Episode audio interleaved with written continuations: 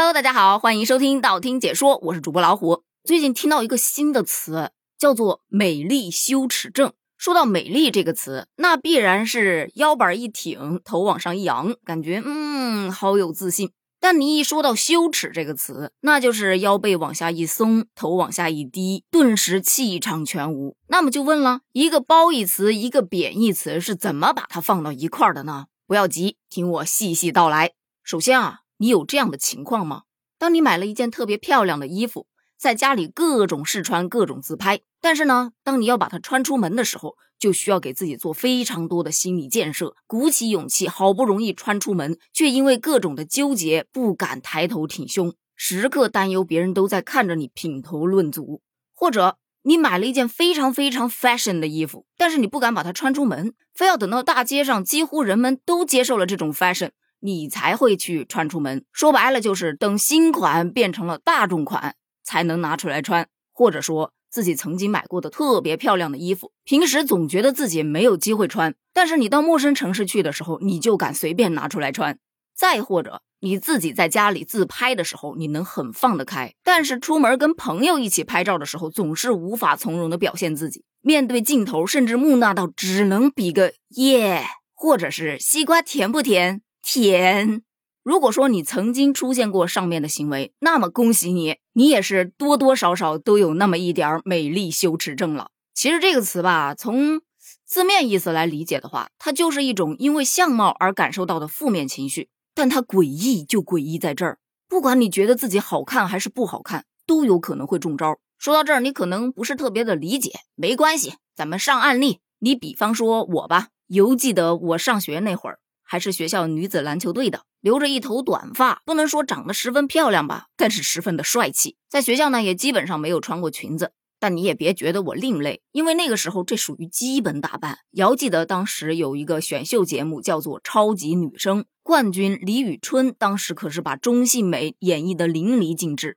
所以有很多人都在争相模仿，我也是其中之一。实不相瞒，现在在看那个时候的打扮，以及那个时候非主流的那个发型，虽然是青春美好的回忆，但现在怎么看怎么都觉得有点尬啊！不扯了啊，咱们扯回来。那个时候在高二下学期吧，开始流行一个叫做直板烫的美发套餐，于是乎就出现了非常多直发美人啊，那个头发呀黝黑黝黑的，而且像瀑布一样又直又好看啊，非常羡慕。于是短发的我就也开始了留长发。并且赶在高三拍毕业照的前两天把头发拉直了，而且还去买了一条裙子。我到现在还清晰的记得，我拿着那条裙子比划来比划去，心里真的做了非常非常多的斗争。我特别怕我披着头发穿个裙子，班上同学会嘲笑我，也特别担忧他们会调侃我，或者是说用其他异样的眼神来看我。但当时转念一想，这可是高三的毕业照啊，以后要看一辈子的东西啊，谁不想美美的呀？所以还是爱美之心打败了羞耻心。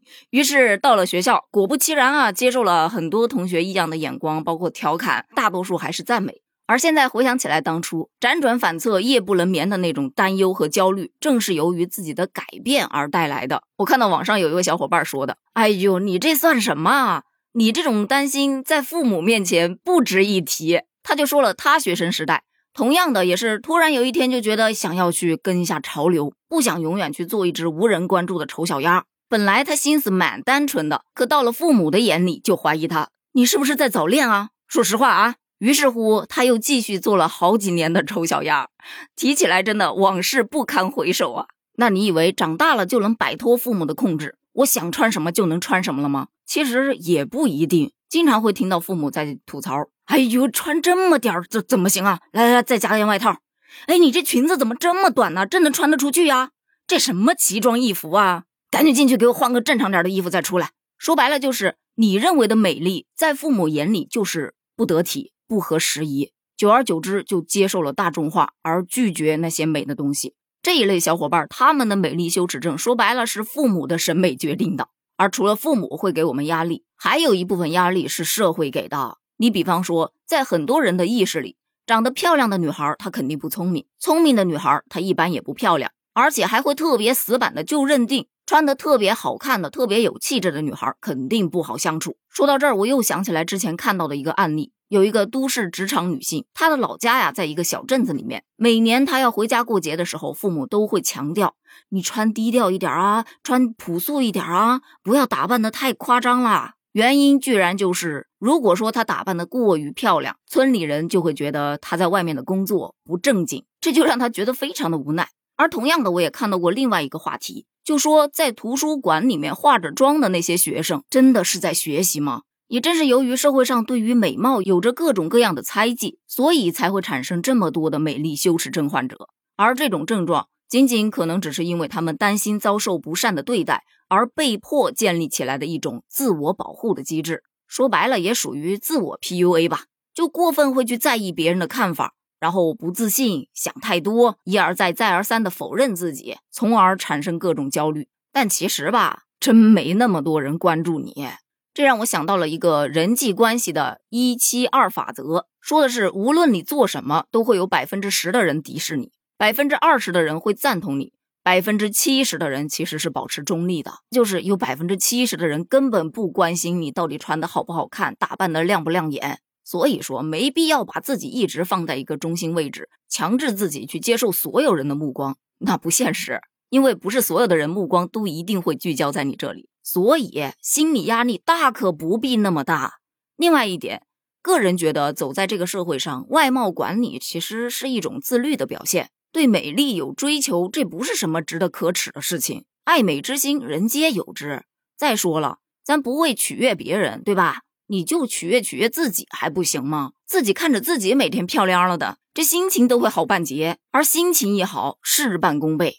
但是在这里还是有一点小小的温馨提示。那些过于暴露啊，内衣外穿啊，这样的搭配真的大可不必，美而得体才是王道。希望所有的女孩都有美丽的勇气，打扮成你喜欢的样子，活成你向往的模样，成为你想成为的人。就像那句话说的：“我不要你觉得，我要我觉得。”好了，今天的话题就聊到这儿了。有很多网友在话题下面留言，说自己觉得自己不敢太光彩耀人，怕被人记恨；也有说呀，上班如果穿的太漂亮会被人说闲话；还有的就特别讨厌别人围着他上下打量的那种猥琐目光，等等等等的。那么，对于这个美丽羞耻症，你又有什么样的看法呢？欢迎在评论区留言喽，咱们评论区见，拜拜。